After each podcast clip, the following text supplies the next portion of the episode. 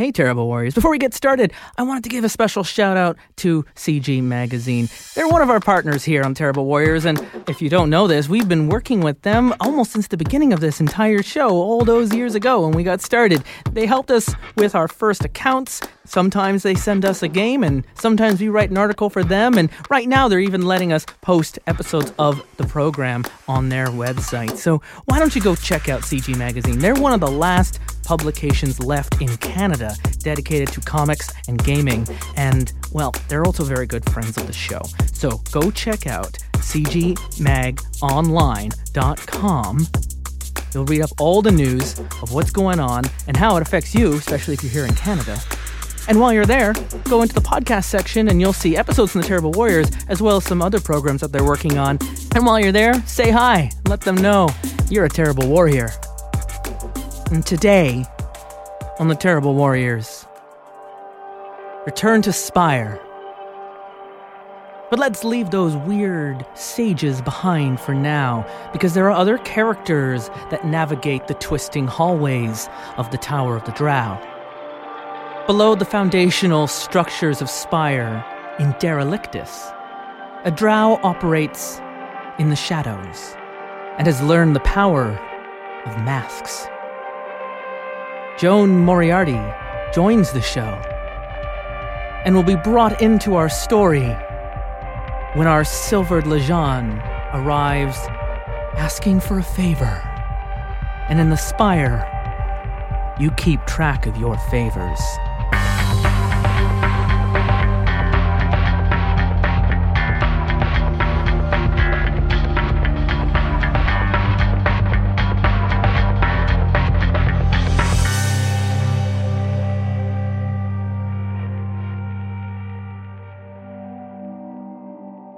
The Aelfir stands alone in a field of grass.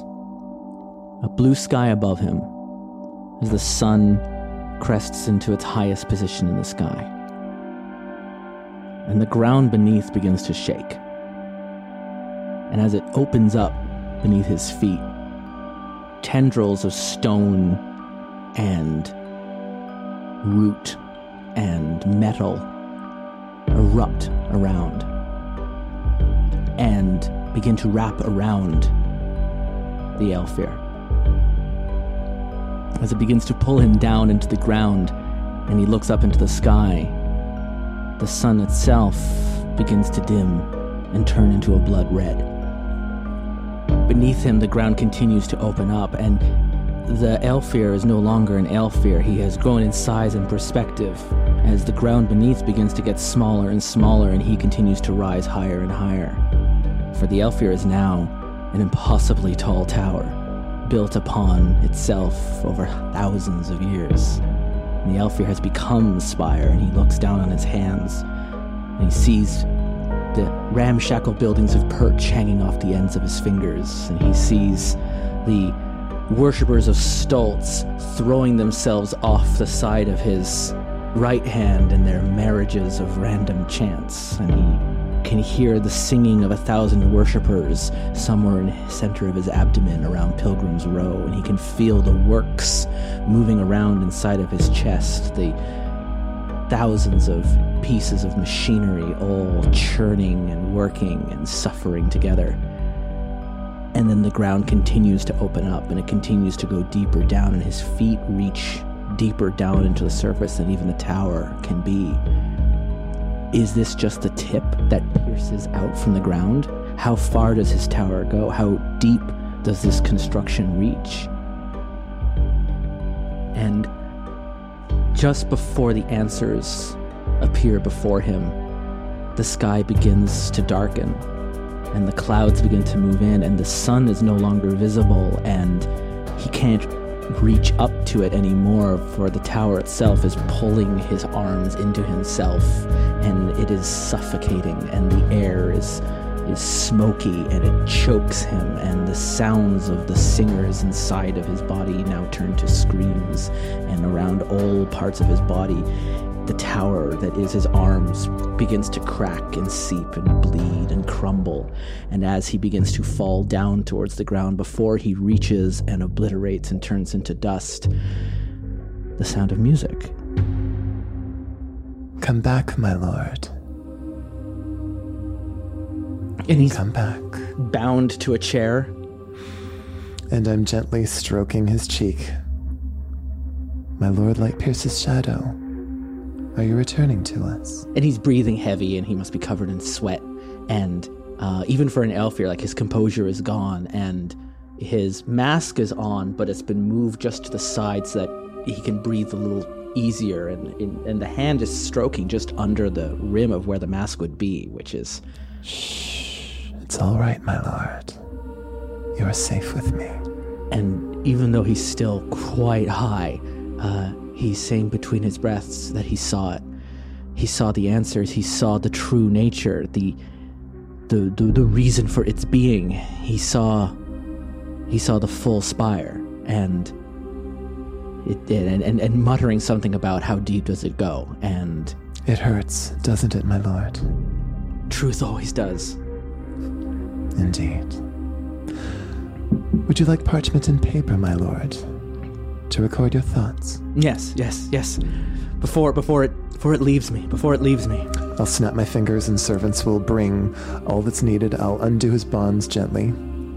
and the latest ambrosia induced bit of revelation poetry will be written by the young light pierce's shadow your client at your club and this dream or this hallucination or this induced vision is one of the many services that L'Empire Noir offers down on Kiln Street, down in the depths of Red Row. And of course, we'll discreetly make copies of everything that he writes, just in case it turns out to be of interest at some future point. You're not just any club in Derelictus, though. Like, Derelictus No. has a reputation.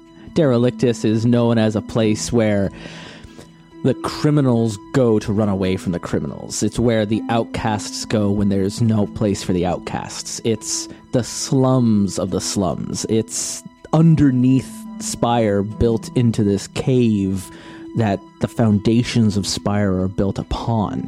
Uh, and uh, this is, for many people, their last stop. But there is also an oasis in the midst of all that. Uh, L'Enfer Noir is sort of a destination for the most jaded, the most decadent, uh, the most wealthy and bored among the aristocrats who have experienced every possible sensation and can't abide the thought of another boring day of perfect happiness.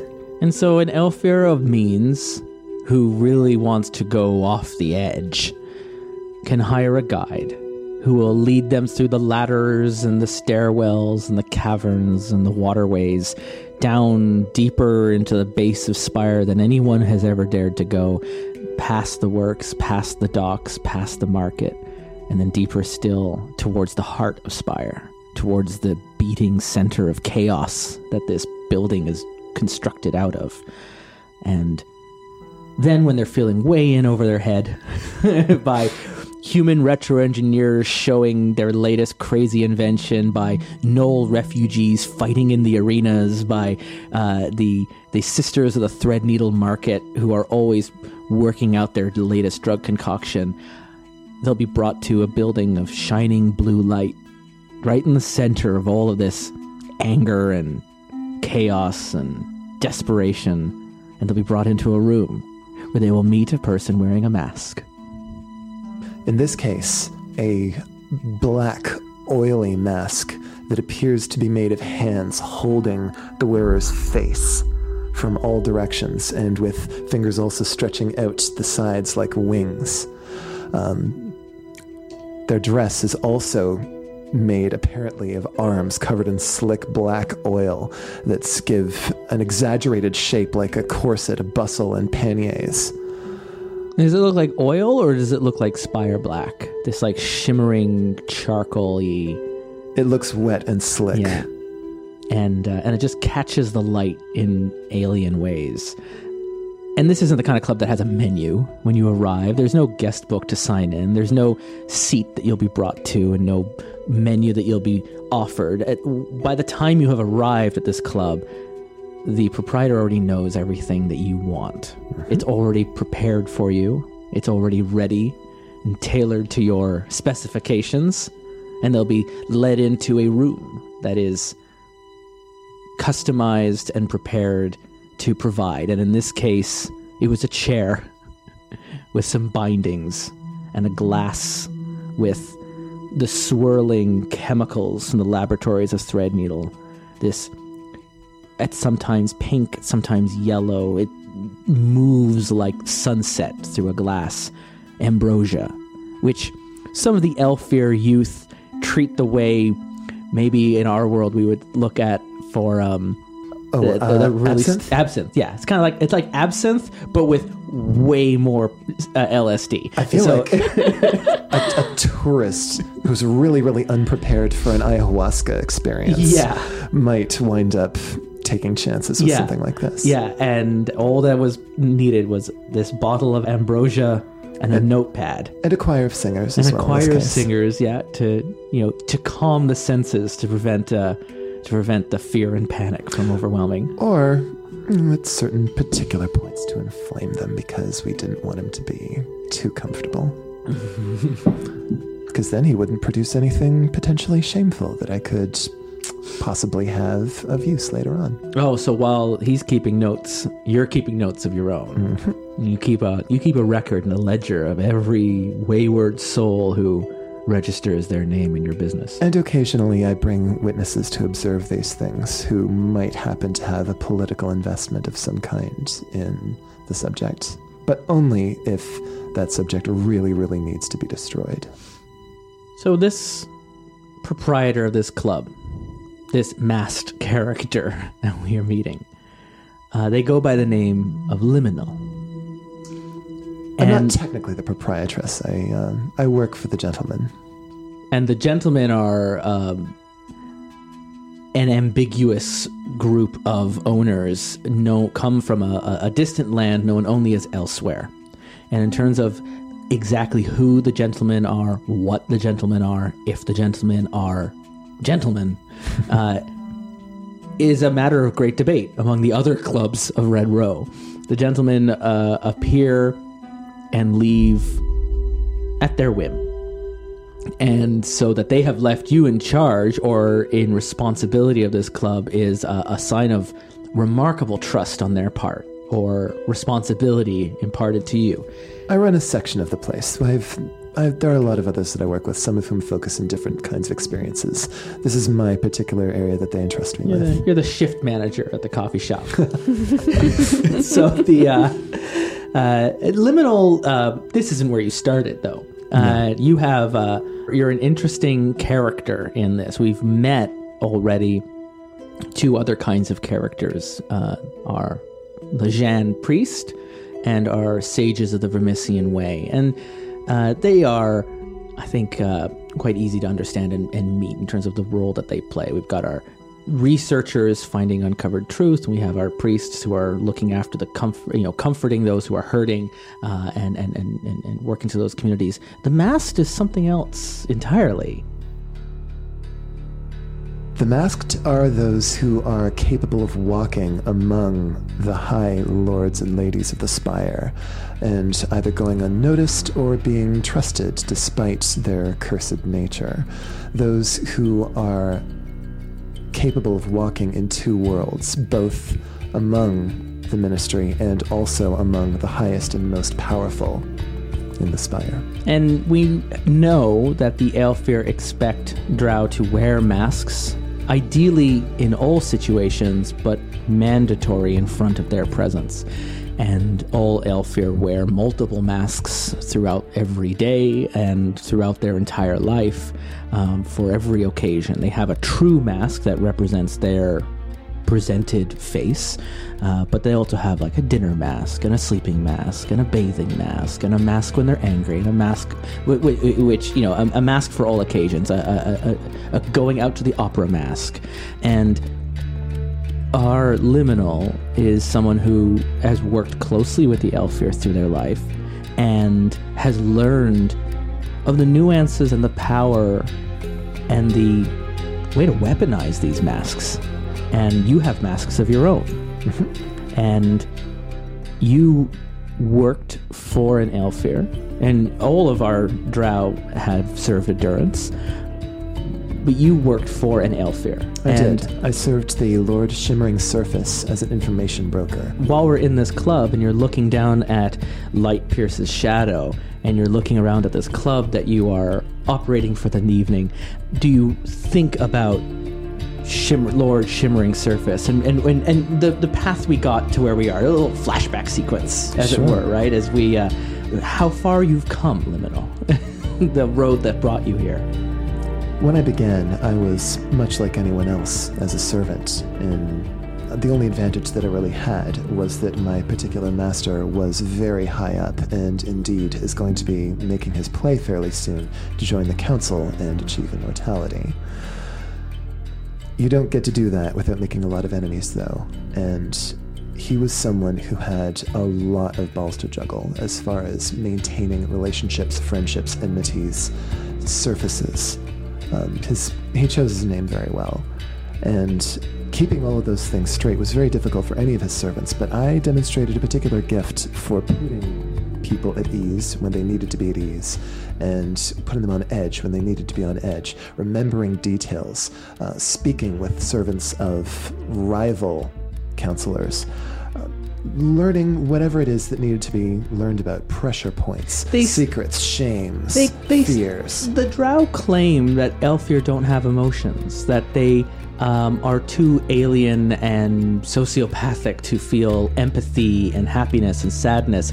And yet, Amast, I believe, understands that's much more nuanced than that. Aelfir just feel differently than Drow, and they do have a spectrum of emotions of their own, but they're different. They. And the way you provoke a drow and the way you provoke an aelfir, very different strategies, but they can be provoked and they can be toyed with and manipulated and exploited.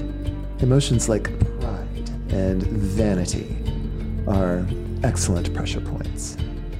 Yeah, and no one understands vanity quite like an Aelfir, where uh, even nature itself is ugly until an Aelfir touches it. And you would have seen their grotesque gardens where they take trees and twist them into glass structures and metal cages to bend them into uh, unnatural poses. And that just not necessarily the image itself. There is a beautiful form, but the fact that they changed that form, that's what imparted the beauty onto it. And Yes. so the Aelfir have a particular degree of vanity It's, that is it's a kind of narcissistic achieved. vanity that says because I see myself in this other thing, that ma- that is what makes it beautiful.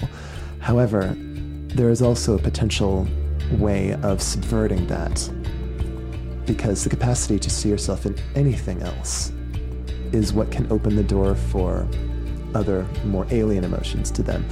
But my main goal at this point is to attack them through their sense of aesthetics, because it is aesthetics more than morality that governs the way they behave. And if I can manage through these experiences to demonstrate to a critical mass of these lords that oppression is ugly, that will change everything. And the ministry is always interested or curious to recruit a masked into their ranks. But the ministry has a very hard time of understanding how to utilize and where to point a mask in the way that uh, a Vermissian sage can be sent down to find hidden treasure, and a Lajhan can be sent as an emissary, and uh, an idol is already a celebrity, and obviously someone like a firebrand is that's just easy. Go blow something up. A mast is I don't know if the leadership even knows what to do with you half the time. And it, it that imparts to you a certain degree of autonomy It does. that other members of the ministry might not have available to them. I sought to join them in the first place because they kept attacking my clients and not the right ones. And those idiots. now that I'm on the inside, no, allow me to choose the targets for you. This is what you need to be doing. This is who you need to be disgracing. Is this how Donald has been getting targets? Are these the targets that Arlejan has been Oh, for sure. Oh, so there we go. Uh, Oh, for so sure. you you you've listened, you've heard uh, about in our first episode, we have this kid who has joined up with these vigilites signed his own oath of a kind, and uh, they don't care about who; they just care about how many, and has to keep making the bodies drop and hit that quota. And meanwhile, we've got a member of our ministry doesn't want to get their hands wet, and would rather not have to kill these targets that keep being sent to them. So they have been reassigning that responsibility to this kid who needs to keep killing things. Uh, uh, It's just good business practice. I get what I I done what I need the, to get the, done. the he name gets gets, checked off the list, Everyone's and happy. Donald gets to live another day. And It's it's part of my ministry to help those who need help. yes, it's all all in all in the goddess's plan. The goddess operates in mysterious patterns in the sky. The the this is really the Trinity coming together here. Yes, whatever you say. And so you keep a ledger at this club. You keep track of the people. You, you moments like Ambrosia are the best because they might have their own memory of what happened, but you can also use it as a low key interrogation. You can find it as a way to pull and You'd draw information out. the kinds of information people are willing to share when their minds are being twisted inside out. I'm a friend. They can trust me.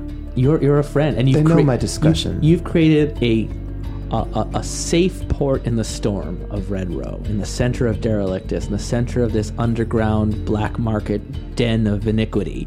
There is this discerning place of iniquity that is there uh, for the Aelfir to find a truth of their own that would be seen as inappropriate and taboo Yeah, something the parents wouldn't approve of. Oh no, it's something that might cast them out. There is um, rumors of an Aelfir that live in Red Row. Uh, there's like a, a mad nudist druid that doesn't wear a mask and uh, runs a club of their own, but uh, that might all be nonsense.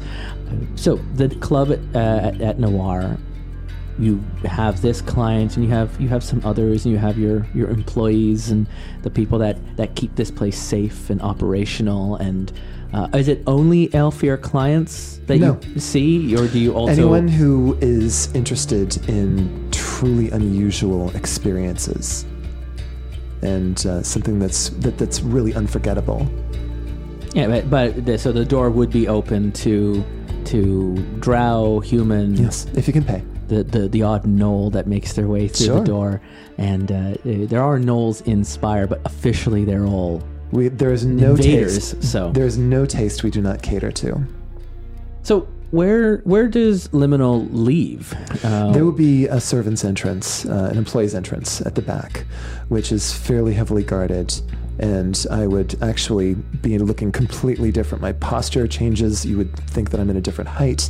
Uh, you have a different mask. Oh yes. Yeah. Uh, my mask when I'm uh, when I'm outside, uh, it looks like um, white gauzy bandages wrapped around me with blood seeping through them, as if I'd had the living crap kicked out of me, and I had to be bandaged up all over. My dress is the same way as well. It's got cuts from, which appear to be from stab wounds.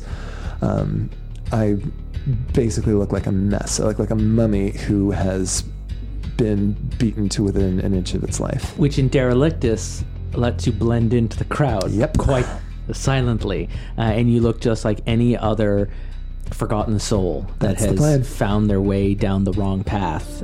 Uh, and so you take your bandaged up and beaten frame um, through the alleyway, and in such a look, no one pays attention to you as you go. No one, no one is approaching you for for money, or do you want a guide, or would you want to buy this rocket pack? Uh, it, it's uh, uh, the, the the Robotnik character that we met last episode doesn't even look twice in your direction. People only look at you when you want them to. People only notice you when you wish to be noticed, and you have a way of navigating your way through these societies well with grace and with that epitome of that drow virtue. Uh, where does liminal retire in red row? When it's is it in red row or do you move a little further out of red row in, in derelictus to other boroughs or neighborhoods that might surround that center point? Is there some place between Red Row and where I might live where encountering say, a priest who's looking to meet me. Yeah, there would be uh, like sandstone houses that are carved into the wall Sure, a of the cavern and stuff, and it's just kind of they, they, they just uh, it's more squatter rights than anything. Uh, where further out is where you start falling down in towards the heart of Spire, so not many people are passing through. There's, Sure. there's no traffic. We'll say that I live in a sort of a communal tenement where I kind of earn my keep as an entertainer there. I'll host game nights, uh, I'll put on plays, um, just little things to make life a bit more bearable. There's there's kids down here who never served endurance who have been hidden away, and uh, and you know guards don't come out here to look for you. So children get to be children in, in, in a way that they might not have afforded to them anywhere else in Spire. Uh, and you have um, uh, widows and veterans and other people who all have a certain degree of loss that has brought them to this place. And then here, though, in this small little community, in this small little pocket, very similar to the club you've made, you have this other, it's a different kind of oasis. It's a very different sort of service that's being provided, and it's a community. Exactly. There's nothing here that's particularly worth stealing. Uh, the precious resource that's present here is that community, a different Dravarchu, uh, and that sense of mutual sympathy and support.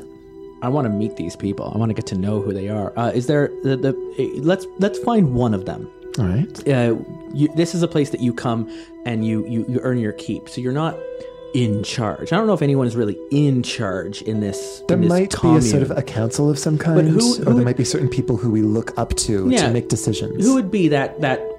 It's a very matriarchal society, and once you get to the home nations, who would be that that matriarch that sort of looks after this community? They might be a midwife character, even. midwife but- uh, makes sense. Let's say we've got a midwife named Lalitha. So Lalitha, being a midwife, is a descendant of the arachnid origins of the Drow. Very occulty stuff. We'll say she's somewhat elderly. She's already got her third eye growing out. Yes. Maybe just kinda fourth and click, click, uh, click. sixth and seventh. Yeah. And sometimes, you know, if uh, if Lalitha gets, um, you know, if her community uh, are threatened, uh, that's when you start getting extra arms. Yes. you start, that's when you start taking on it, and uh, uh, they'll go John Wick on on on, on anyone who threatens. So there's a there's a sense of. Uh, Yes, a leadership role, but also a, a protector in a very uh, unofficial way. And so Lalitha is uh, helping cleaning up, uh, washing uh, washing clothes outside uh, in, in a barrel with kids that are running around and not really helping, but they're they're putting up the clothes, but they're also kind of whipping each other with the clothes, and uh, and they're slapping around and. Uh, Lalitha is uh, is showing that there's a time for that, and there's also a time for, for work and for for the uh, for the tenacity that, that, that is you know needed in, in, in to, to, to keep the communities going.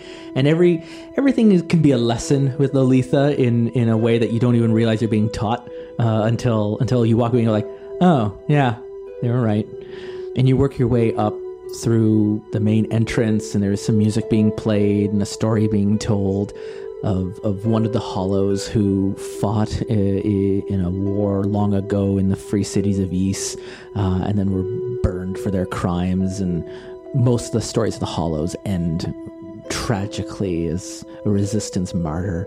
Uh, and you work your way up a, a, a ladder up to like a lofted bedroom up near the top of the building, uh, and uh, and it's a modest room, right? Just a, Sure. a place to sleep, I a don't need place to clean, a place to change, and and maybe a chest that holds your masks.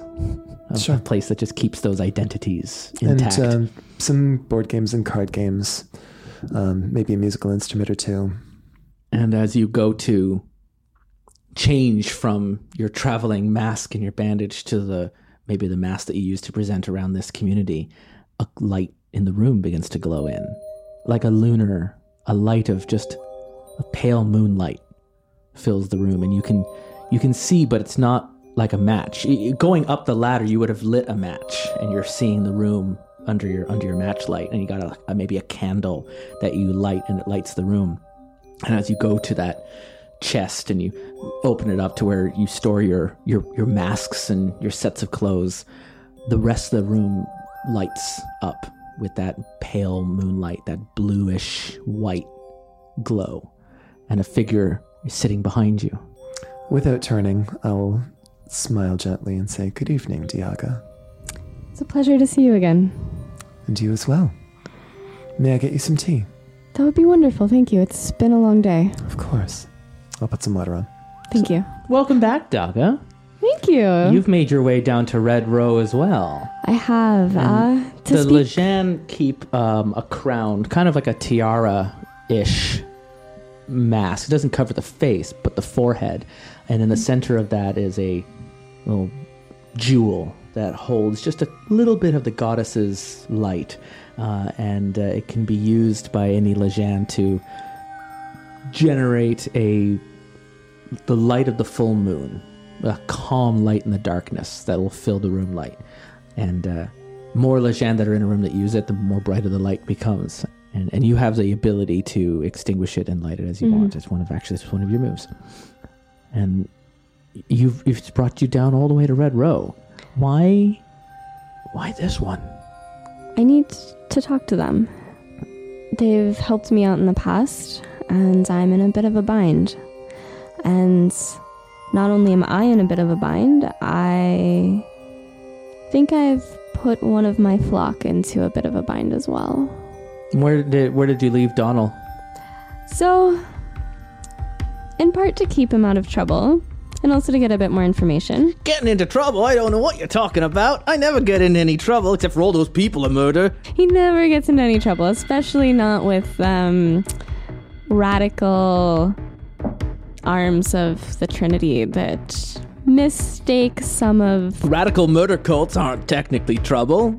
Oh, no, they're not. Yeah, no, they're not. That's fine. It's fine. It's fine. Everything's fine. So I uh, gave him a couple coin, a couple sten, sent him to the toy shop to see if anything seemed a bit out of place, to see if he could find some evidence that Jeff and Pedo were. He'd like to reconstruct the crime scene and sort of reverse engineer to see what the story is and corroborate what's, uh, what Jeff was saying about his old papa pedo. That's exactly right.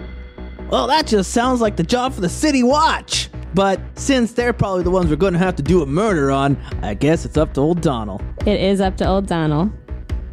And so you sent Donald off to the toy shop. I did. where he will get up to absolutely no trouble. Oh no. And um, What we, are you uh, going to do with him?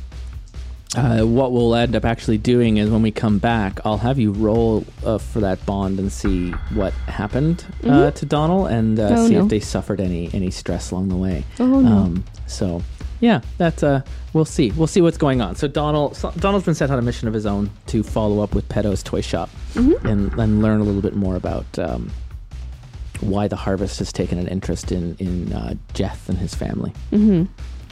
But uh, but that's neither here nor there.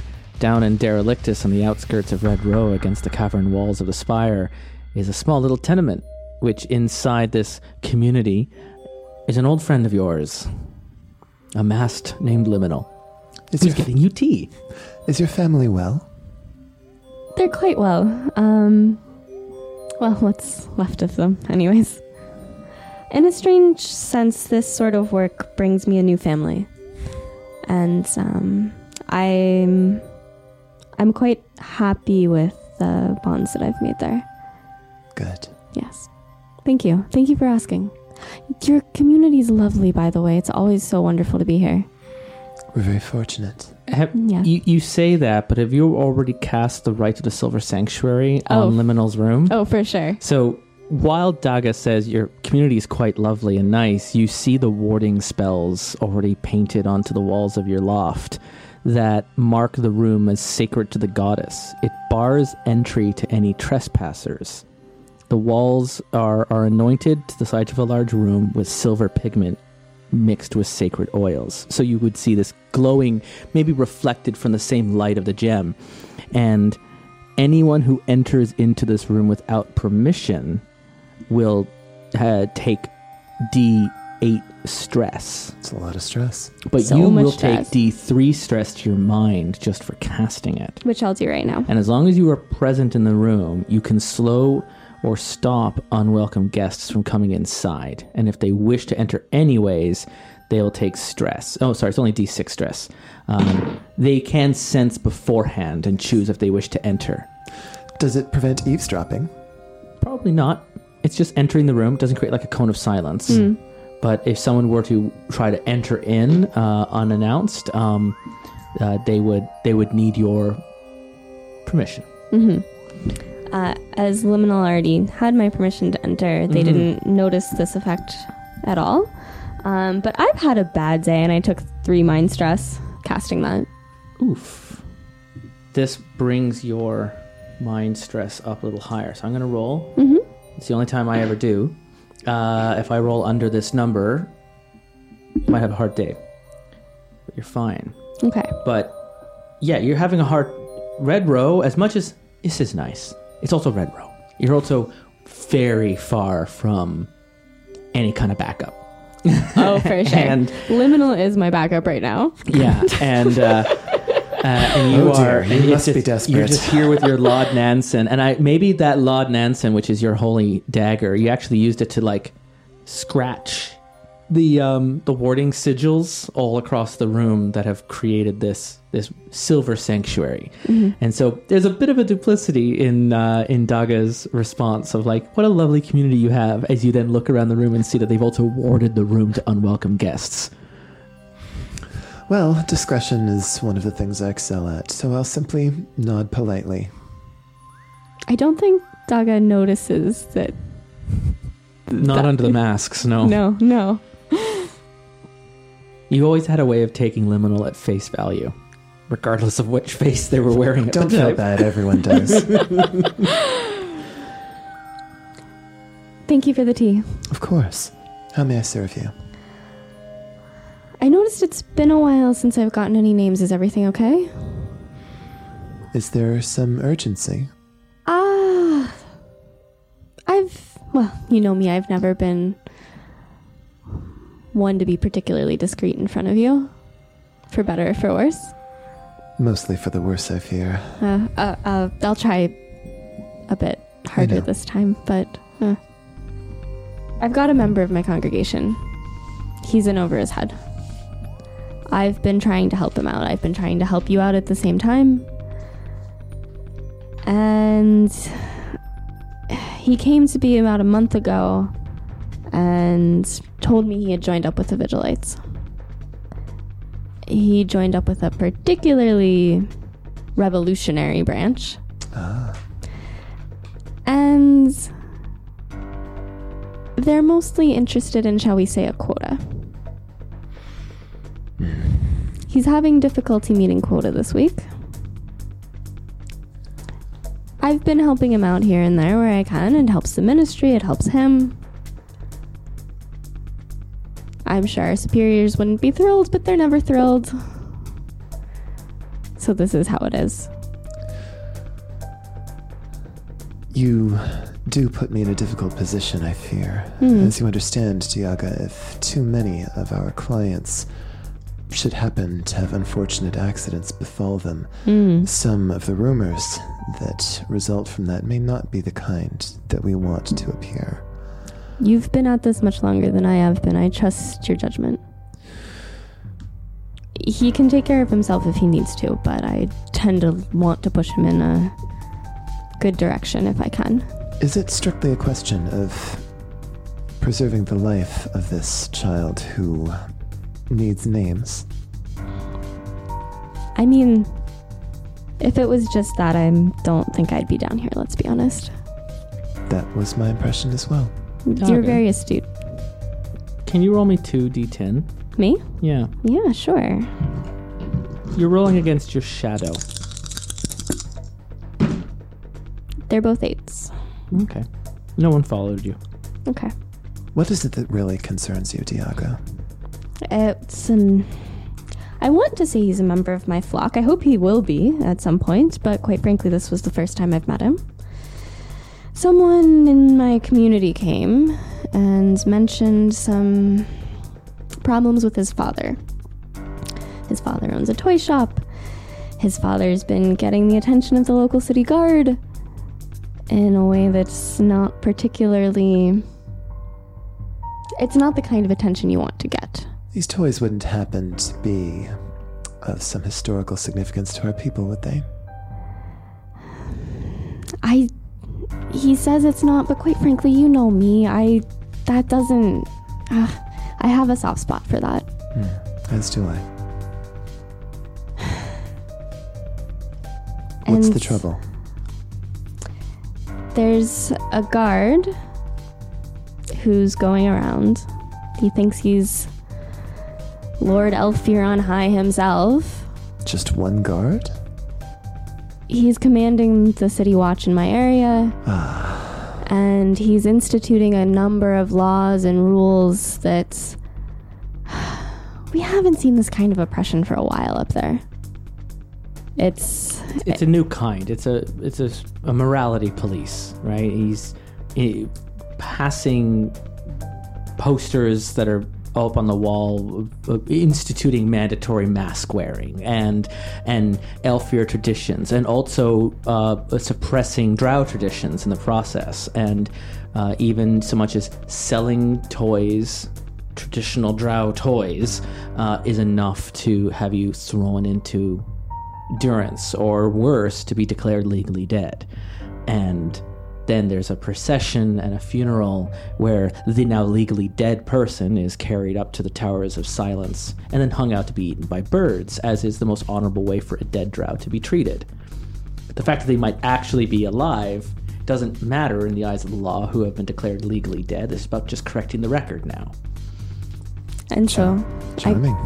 go on and describe this to Liminal and say that this young member of the community who I hope to bring into the fold, he fears that that's the fate for his father. And To- most of the people in Middle City, as we described, are drow that are serving durance. So they don't have a choice about where they live. They have to live in this flat for this landlord that they are working a durance under, and they are being granted a place to room and board so that they continue to work for the business that they are working for for the next three or four years. So, as scared as they are, there's no option of leaving. There's no option of changing neighborhoods or going anywhere else in Spire, even going to Derelictus, because it would mean abandoning their durance. And so there's a, they just have to keep their heads down. So it's had this chilling effect on Middle City now, where any drow expression is just suppressed, and you're finding people aren't showing up to church. They're not even even something that is authorized uh, by the Aelfir, like the goddess of our glorious lady, is people. "Ah, Maybe we should just go to the Solar Basilica instead. So our friend, Captain Harvest, Yes. seems to fancy himself an aelfir in waiting, does he? Absolutely. An ambitious man, one who will likely go to great lengths to ingratiate himself with our kind and gracious masters higher up in the spire, would he not? That certainly seems to be his um, interests, desires, and plans. It'd be terribly unfortunate for him if he were to make some grand gesture to impress his superiors that happened to go terribly, terribly awry and brought shame and disgrace to them instead. You're much better at this than I am. We each contribute in our own way. I do not believe that I could offer comfort to someone who is dying in the way that you could, my friend. Thank you for, for seeing that in me. It means a lot. You just know what tincture to give them to help end the suffering. I can only ease the pain in their body. You can take away their fear. Diaga puts a, a hand on their hand and says, It means a lot to hear that from you. Thank you. Give me some time. hmm In the meanwhile, learn everything you can about this man, about his mm-hmm. tastes, about his mm. friends, about his social mm. circles, his hobbies. Mm-hmm. Anything, no matter how apparently innocuous, mm-hmm. could be important. hmm I'm going to see if I can get in contact with a few people who may be able to arrange for some sort of grand fete where many famous and high and mighty people may be in attendance who will be desperate to impress. I like the sound of that. And if things should happen, you wouldn't happen to know anyone who'd be capable of substituting one item for another without someone's knowledge, would you? let me go talk to a friend. Because if Captain Harvest were, to say, to present a gift, which had been substituted surreptitiously for something else, and if that gift were to be opened before many High Lords of the Spire, with him there as well, and if that gift were to happen to be some terrible insult, well, Well, I have a feeling that our friend, the toy maker, may have fewer things to worry about after that. I think that's a delightful plan, and I. I have a few friends I could ask. Excellent. Look into it, I will. learn everything you can. I will. You shouldn't meet me here, if possible. Not again for at least a few months. I can do that. Where should we? How should I get in touch with you? There is a rear entrance to l'Enfer Noir. Okay. Follow me at some point at a discreet distance, hmm and when you're confident that no one is watching, give me the signal. There's also another uh, in our second episode, which we had Cassie and Sean as our sages. They have a contact in Red Row that the ministry sent them to go meet to transfer a scroll for a key. Uh, works for Mr. Winters, a criminal organization that operates in Red Row. There are three major crime gangs. Um, this one for Mr. Winters, Vincent Vinny Vincenzo, uh, VVV, V3, VRI. Uh, so Vinny, Vinny, Vinny uh, sees himself as an information broker. He sees himself as someone who's quite important and of high stature. And boy, do I have to come down to live amongst all you dregs. He's probably never left Red Row in his entire life either. Is he competent? Can he be? Can his discretion be counted upon? Well, uh, confident enough that we found him drunk and passed out against a door and almost fell into the Vermissian Way, uh, but was maybe last seen chasing two sages through through alleyways through Do you know Red anyone Row. else? um, just just connecting dots to other characters we've met there in Red Row. Maybe uh, you're right. Steer clear of Vinny. Um, if we're desperate, or if we want to spread false information, but at the very least, is an that's going asset to be found by appears to be a contact or an asset for the ministry that, right. that operates not far from your club location. If Harvest becomes suspicious, mm-hmm. then we'll plant a false story with 3V. He'll find out about it, he'll prepare for it, he will defeat it, and move confidently into our trap. In the meantime, I'll get as much information about him as I can. Very good. Is there anything else? Donald needs to kill someone in 24 hours. Do you have just anyone on your bucket list? I mean, I'm feel just- like- unless you want to leave him to figure that out on his own. I think um I think I'm gonna do some sort of combination of try to figure that one out on my own and try Yeah. to have him figure it out because I've asked Liminal for quite a lot and I don't want to push that. I think Donald needs to learn how to leave the nest and Yeah, fend for himself a little bit.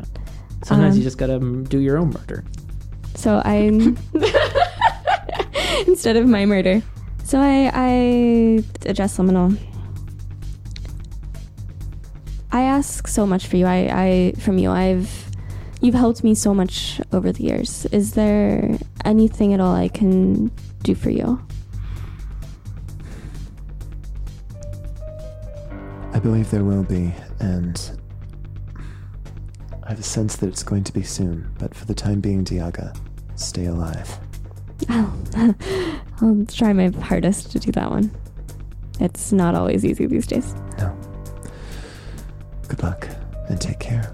And you as well. It's always a pleasure to see you. You as well. Grace be with you. And and also with you. And uh, how do you leave? Um, I have a very, very large, very dark, um, traveling cloak Yeah. that was kind of strewn upon one of the chairs in the room, and I pick that up, put it on, um, dim my Yeah. Roll Gem. again on your way out. yeah, and I just go out through the front door. I think that's a ten. It says the Great Canadian Bacon. Does it? It does. I, I, I Yeah, don't. there's, I, I haven't there's seen no that 10 dice. elsewhere on that die, so I'm pretty sure that's the 10. Okay, so Lalitha notices the figure leaving but doesn't know who you are. And um, we just the camera just moves over to to them down doing the washing, noticing the conversation, noticing the visitor, noticing the person leaving, but not knowing the context of what that was or what was discussed. And there's just a narrowing of the eyes of I'll help Lalitha with the washing for a while. you know, just just scrubbing a little harder into the wash basin of bringing, you know, a threat to this community, right? But not not having anything to go with it. So there's no no uh, attack on your shadow stat or anything to your reputation. Um, you uh, you you just, you you move away. As I'm doing the wash, you know, wringing things out, hanging them, there will be a moment when I catch Lalitha's eyes and say, I'm sorry, grandmother. That term isn't honorific. Mhm. I, it's, she's not actually my grandmother, but a lot of people call her Granny. Yeah. She won't be visiting here again for some time. We welcomed you in here. You needed the safety and the discretion, and discretion is what you promised to repay in kind. Everyone here is running from something else. You're no special. You're no different. I'm sorry. You're right. And, and and and Lalitha doesn't so much even look up at you as it's going on. It's just like you see like the eyes around the head the- just kind of clickety click click. It's, it's, and- it's the worst thing you can get from an older relative. She's not angry, she's just disappointed. And Yeah. that definitely hurts. and then just kind of goes back and then and then and then instead of accepting the apology or saying anything there's just sort of like um the stew is ready you can serve it and it just sends you off on another chore or a Yes, task ma'am.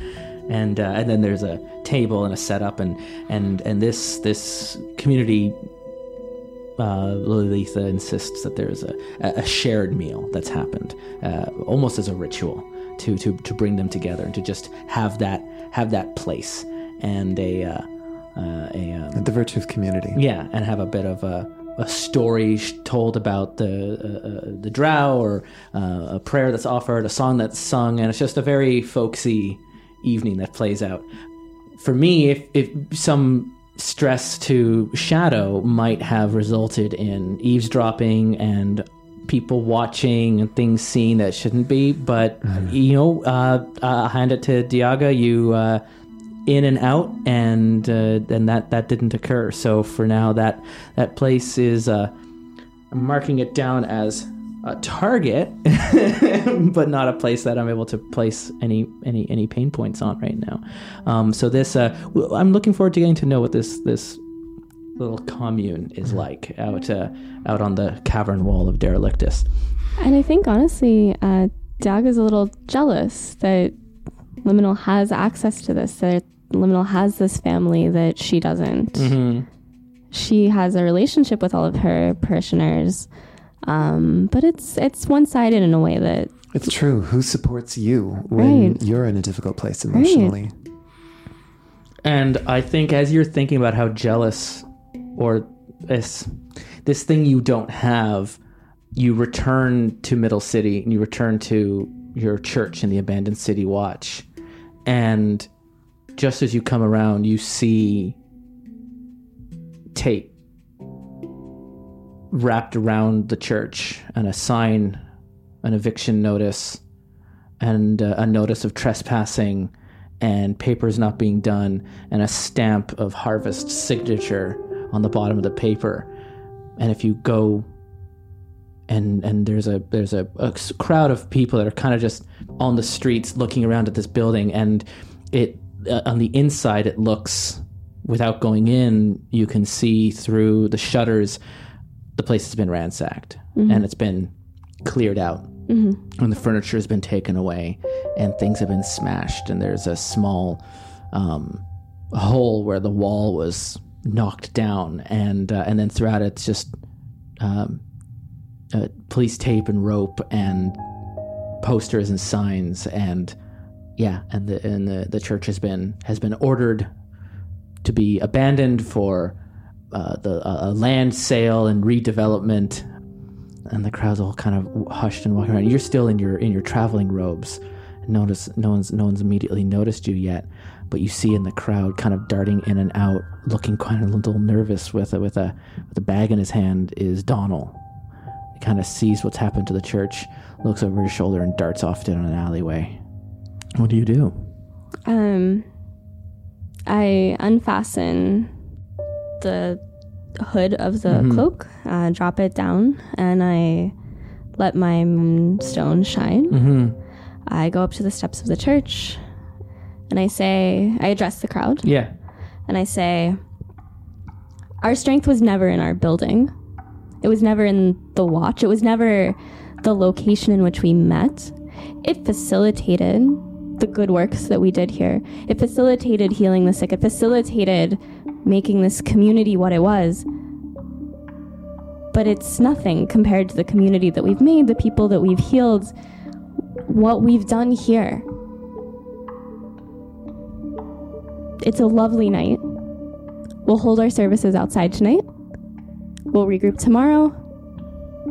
And we'll support each other another day. Roll, you know, risk, resist religion. Roll three dice to your reputation. A seven. Just as the crowd is kind of nodding their heads and agreeing with what you're saying, you have a lot of resistance in your or free slots in reputation. You do take two points to your reputation, though, because uh, someone in the crowd is going like, "Yeah, but I mean, they shut you down now. They're just going to shut you down again." And and then just as the crowd is starting to be like, they're, they're some are agreeing with you and some are giving out and some are going like throwing their hands, going, "Enough of this," and they're going back home. You hear uh, whistles uh, from the different roads, and the, the the two roads that lead into the corner where the the church tower was are guards that are moving in, uh, keeping the road blocked off. And, uh, uh, and and and preventing people from moving away as uh, the crowds go, what what's going on here? As as they're all being um, uh, held in this square now in front of the steps where you're standing. And from your vantage point on the steps, you see the guards standing there part way, and a much taller guard and bigger, almost plate armor coming through with with wings coming off of his shoulders and wearing a full covered um, uh, mask uh, that comes down like you know those gladiator Roman gladiator masks are very like like it was like a grill that would cover across the face and would kind of flare into a point in the forehead and the face creates this very angular shape and you can just see the eye slits looking through. And uh, and, and and and he declares like what's the meaning of this illegal assembly I I beg your pardon. We're simply honoring New the decrees moment. no more than three drow can be seen together in public squares. Any larger group will be declared as a riot and will be suppressed. May I uh, question how we are supposed to praise the light side of the moon if we're not able to gather to praise her? and he's got like a spear in his hand and he just cracks it into the ground and makes this noise people kind of back away it's like You will do your worship in the privacy of your own homes. But the text says that we need at least 10 people to properly. he hits the ground again and is like uh, Lajhan If you wish to hold court in a cathedral, then you can apply for the appropriate permits. You're all welcome to head up into New Heaven and go to the cathedral where you can worship in an official capacity under the benefactors of those who are in charge. But in this city, no more than three may assemble without it being a riot. And now he's making his way through the crowd as he goes up to the, uh, the stairs and a little more quietly up to you He's like, Do we have a problem, Silvered One? And you just see the eyes like manic and wide and unblinking staring up to you. I just smile at him and I don't say anything. And then he goes out into the crowd and he just kind of points, You, you, you, you, under arrest. And the guards move in and it's like old man and you know two uh, two women who look like they just got off of their shift in the factory and uh, and a newsie looks just like Donald uh, are, are immediately um, uh, grabbed arms behind them bound and being trucked away and uh, and some of the people are like you know this is abuse. What are you doing? And others are like, I don't want to cause any trouble. And they're just keeping their heads down. And you're just up there on the stage. And the captain goes back and just stares at you. Your move. So I address the crowd again. I say, I know where most of you live. We'll do as our gracious one, and I look at the uh, harvest. I'll do as our gracious one requests tonight. We'll have services in the homes. I'll drop by. Yeah, so it's like, you heard her, disperse! And then it's just they're- they're going away as the four arrested drow are sent off to the headquarters, the, the, the larger building that they moved when they abandoned the building that you were using. Mm-hmm. And uh, points to the guards, uh, the, the other two that remained that were, that were uh, well, they were kettling the, the, the people in here. Uh, uh, to uh, stand watch over this Mm. ruin. No one enters or leaves without my express personal approval. And they're like, "Yes, sir." And they hit their, they've got like it's very like um Swiss Guard kind of halberds kind of thing going on here. It's very uh very flared, but like the the halberd blades um are ornate, almost like like etched into look like wings uh, and sickles, right? Like scythes. So, like the harvest. It's that whole harvest thing. There's a very much an idea that if the captain has converted to the solar basilica, which is what it might sound like, he's now uh, equipping his own guards to reflect this new converted faith of his of being uh, uh, someone who's not just trying to ingratiate himself to the Aelfir, but specifically to Brother Harvest um, which is we got a fanboy on our hands. And, Oh, no. Oh boy! Oh no. Uh, yeah, uh, and so uh, so the the Harvest fandom has come to town. And one thing that's uh, important to note, harkening back to the first episode, I live in the church. Yeah, you do. I live in the church. Yeah, you do. So I'm probably crashing with Donald tonight. And Donald still actually Donald could have been arrested if I had kept him in the crowd. Uh, he already backed away. I think he sensed the turn going, and uh, as he, you kind of hear. "Psst, psst." I'm very specifically not. I walk away from Donald. I This way. I know where Donna lives. I'm right over here. Doug, I'm in the alleyway. I just keep ignoring him and just keep walking away. because it's not particularly good for either of us if we're seen together right now. So, so as soon as you go around the corner, you're going down the street. Uh, he comes out another alleyway and he comes running. up like, Hey, Daga, didn't you hear me? Hey, Daga, come on. I got away. I can, I can, I, I know where to take you. Is it your house? No, I got somewhere even better. They'll never look for you. Come on. Um, I slip him a small piece of paper and I ask him to write the address on it. I don't, I, don't, I, know where it is, but I, I don't know how to write. Where is it? he says, and he, and he takes you around and he's kind of kind of head and he's like and he looks out and then there is um it's the old toy shop and he goes See, after they arrested Peto, no one's been living up on the second floor. You just stay in there. No one's gonna look for you there. It's the last place they'll ever go. Donald? I know. I've been staying there for two days. Donald, you know what? You're right. Thank you. I. Thank you. I really appreciate it. That's what I'm here for. I just like pat him on the back and I say, make yourself sparse for a while. Don't go into the toy shop for quite a while at this point, maybe a couple hours. You were just seen talking to me. Um, make your trail hard to find. I'll talk with you very late tonight there. cool. Yeah, I've got some errands to run anyways. Okay, great. You do that. That would be perfect. I'll see you in the morning. Okay, I'll see you in the morning. Remember, tonight's the blood moon. Happy Hunter's Day. and he trucks off And just like Diaga's face just kind of completely falls.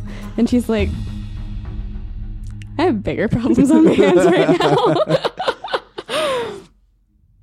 and uh i just uh, before we ended i wanted to meet harvest Mm-hmm. i wanted to get that threat put in there, and this uh, idea that if you don't change the city, the city is going to start changing around you, Right. anyways. Right. And when it does, and it's on my terms, I'm going to take things from you. I'm going to take away your home. I'm going to take away your friends. I'm going to take away your safety and your security.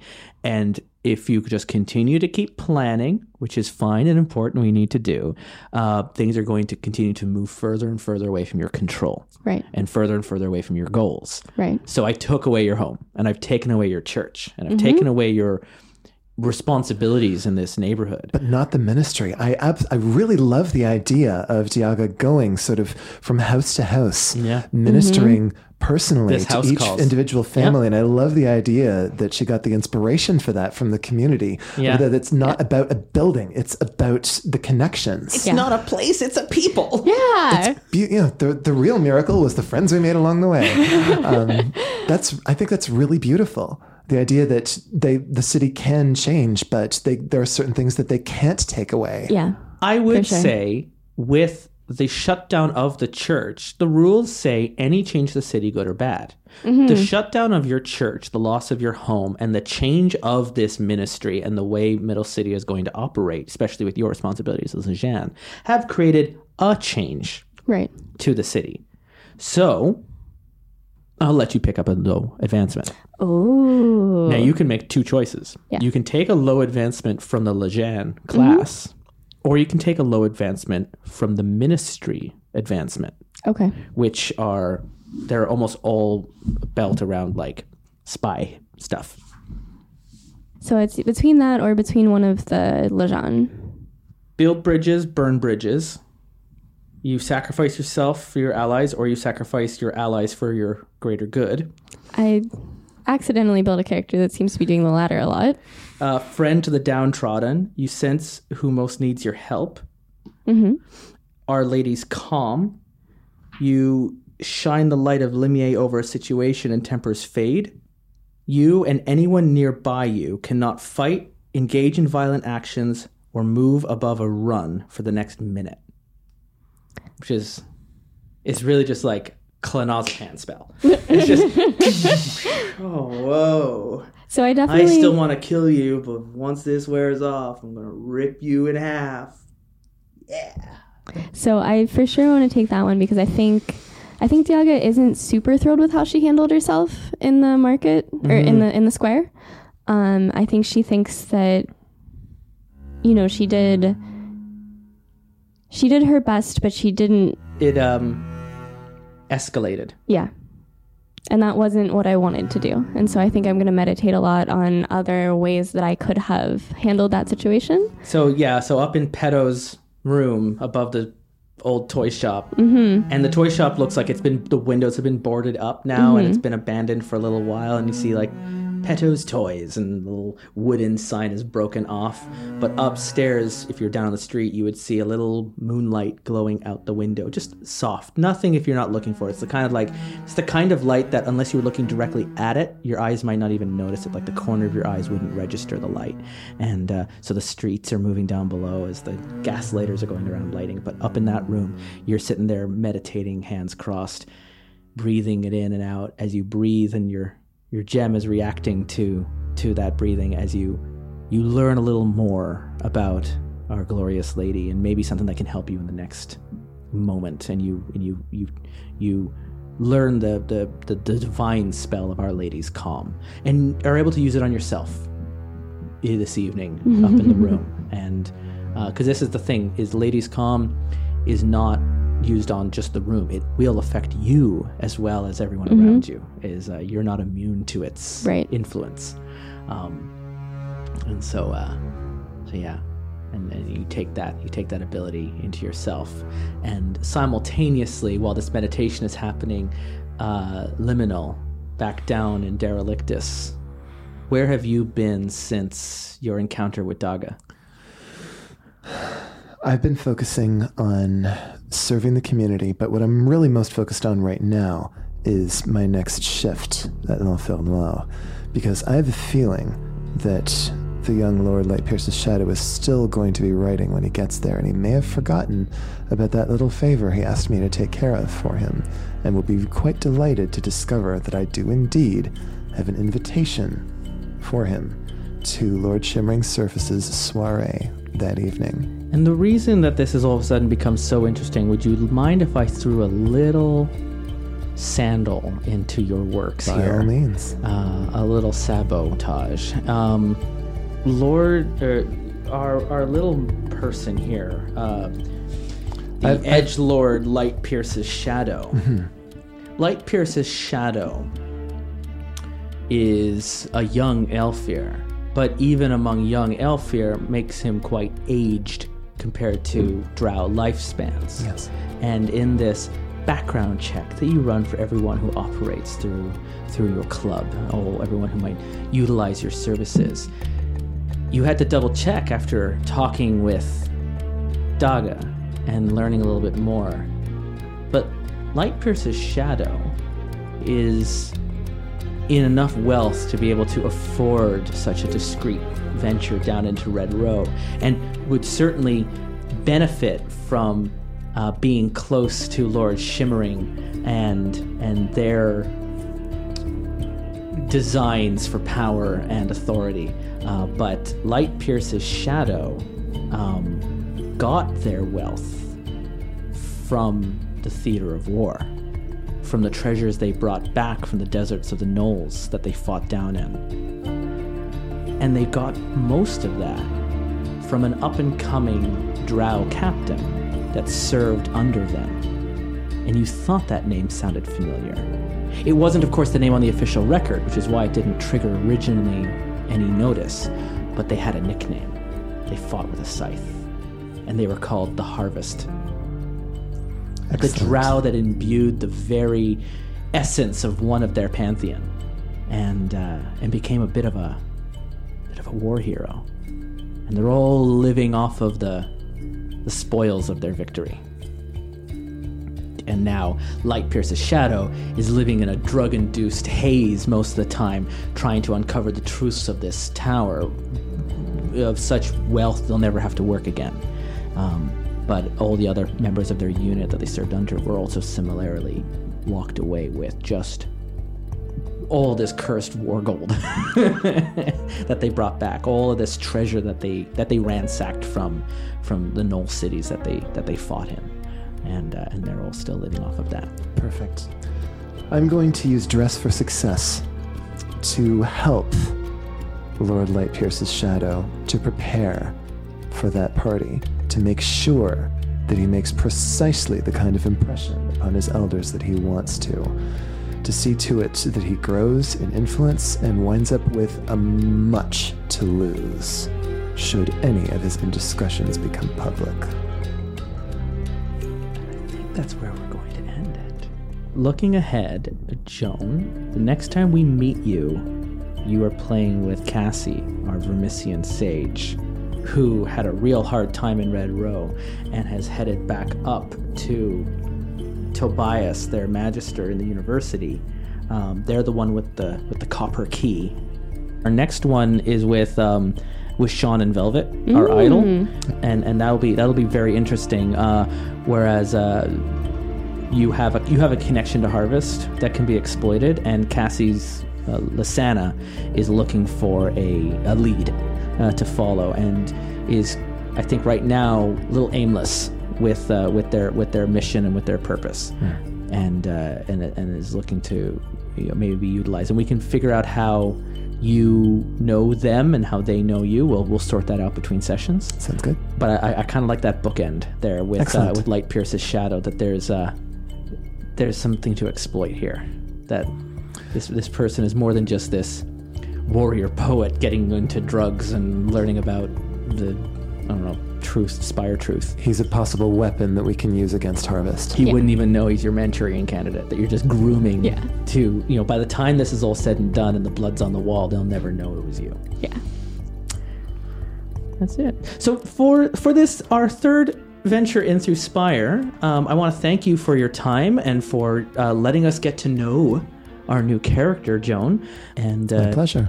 and and thank you, Joanne, for coming back uh, with with Daga and their their their conflicted character, but I think they're being pushed up against the wall now.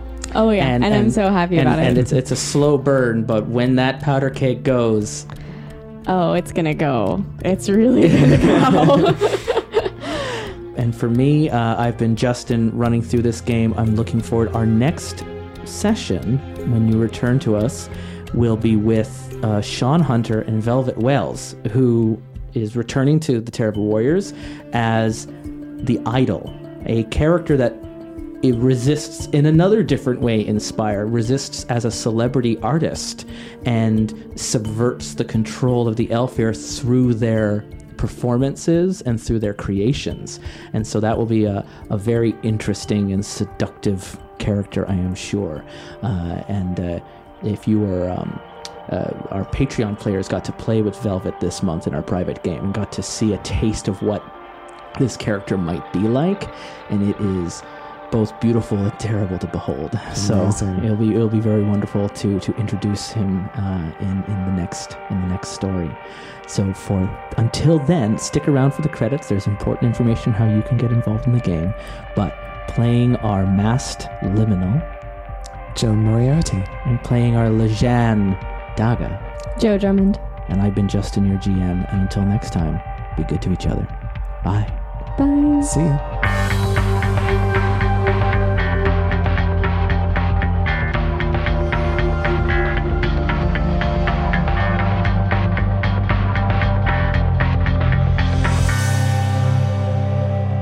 Terrible Warriors has new episodes out every Tuesday with early access to the first draft of the episodes, which means it doesn't have the music added onto it, on our Patreon page at patreon.com slash terrible warriors. Along with behind the scenes access to the program and early access to the episodes, Patreon supporters can also join us for private games every month. Where right now, of course, we're playing through the Spire, and you can join us with members of the cast and make a character of your own and join the ministry of our hidden mistress. Follow us on Twitter at Dice Warriors for updates on the show. We're trying to get a little better at promoting ourselves. And if you're finding yourself at home a lot lately, why don't you join our Discord channel and hang out with us? Some of our listeners even host games on the channel, and well, you'll be welcome to join us whenever you show up. Next week on The Spire, we check in with one of our sages who's just picked up a playbill. He's got a friend in Derelictus by the name of Jairi. Velvet Wells enters The Spire and introduces us to the idol. Right here on the Terrible Warriors.